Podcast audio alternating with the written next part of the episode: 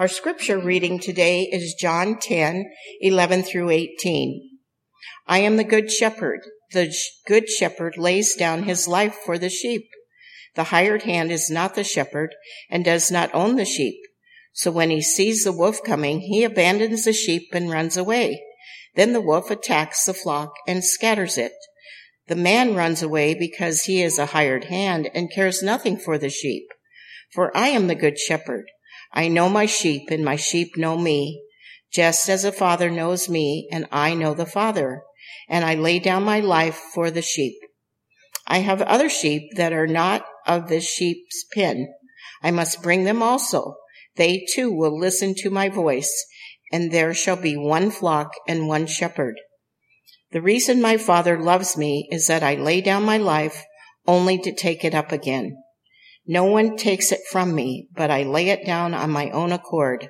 I have authority to lay it down and authority to take it up again. This command I received from my Father. We bless God to bless these words to our hearts and minds.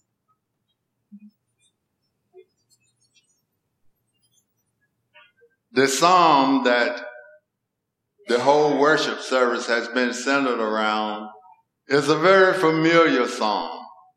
Psalms number 23. It is a very powerful psalm, one that has offered comfort and consolation to countless number of people while on their sick beds. It has offered comfort and consolation to many of families as they grieve the loss of a loved one.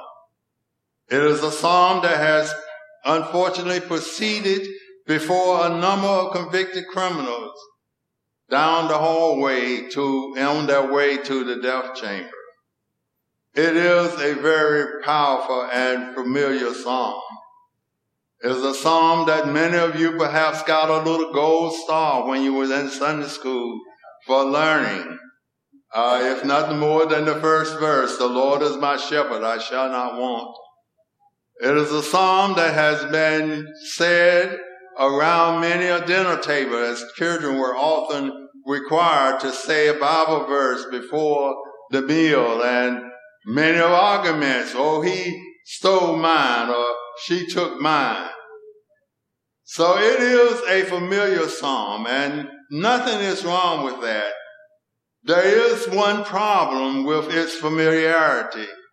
And that is that oftentimes we will say the words without really understanding or paying attention to what we're saying. This is David's song, the shepherd boy song. He wrote this psalm, I can imagine if I can use my spiritual imagination, while perhaps sitting out one day looking up at the stars and contemplating what God was to him.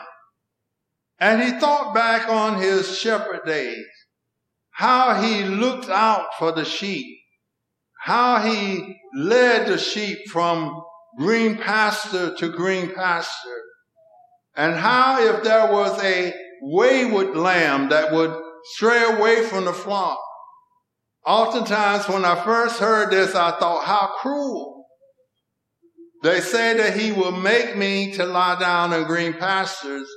And I heard someone explain that, that oftentimes the shepherd, if he had a wayward sheep, would break the lamb's legs so that he would have to lay down and not stray away and learn how to stay in the pasture along with the rest of the sheep. And I thought that that was so cruel until I heard another explanation of that. And that was that oftentimes if there was a wayward lamb, the shepherd would tie a weight around the lamb's leg, causing the lamb to have to lay down in one spot. And that weight was called a brake. So he would not actually break the lamb's leg, but break as in you put on the brakes on your car.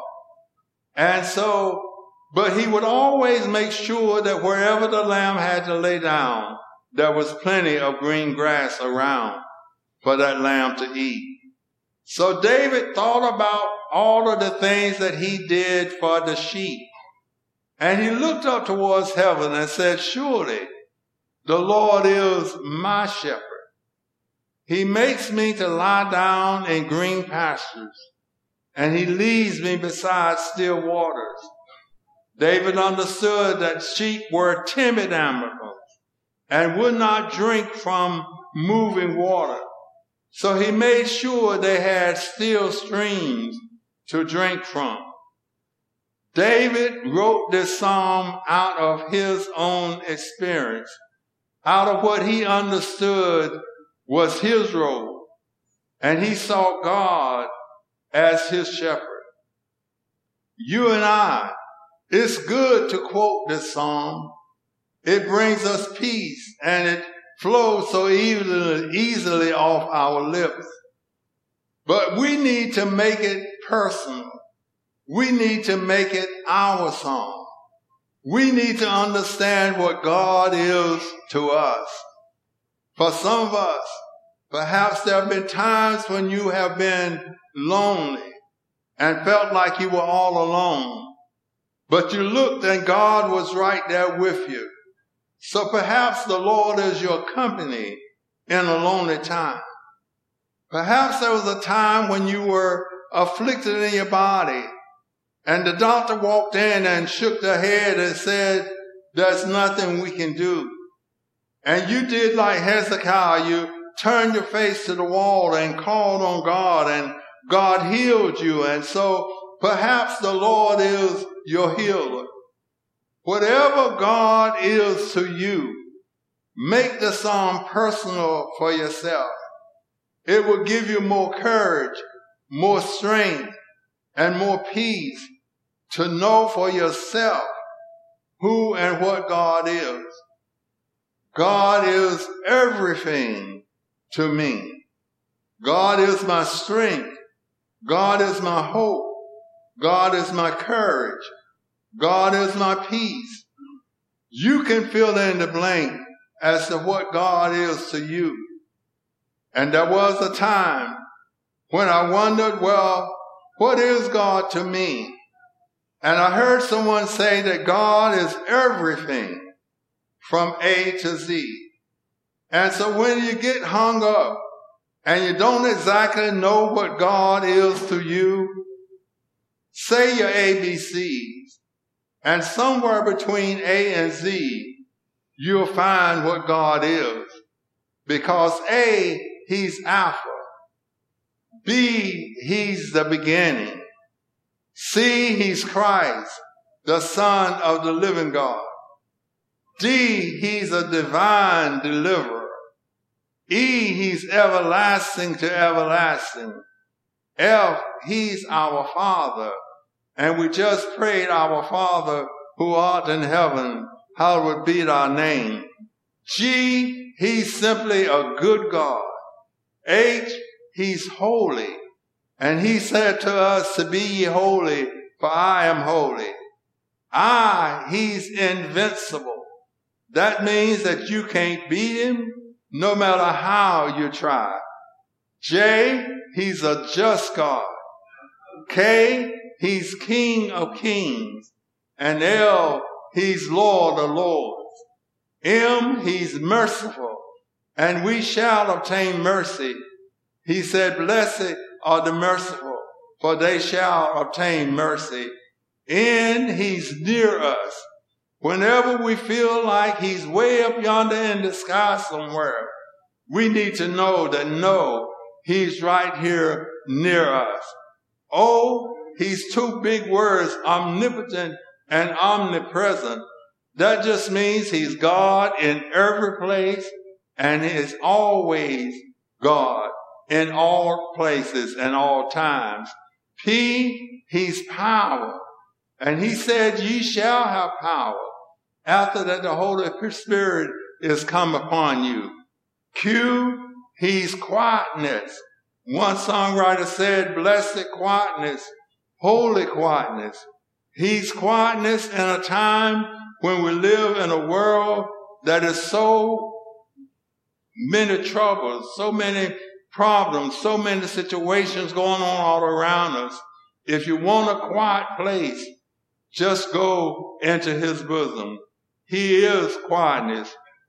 Horror, he's rest. He said, take my yoke upon you and rest. My yoke is easy and my burdens is light. S, he's our savior and he wants to be our savior. T, he's the truth.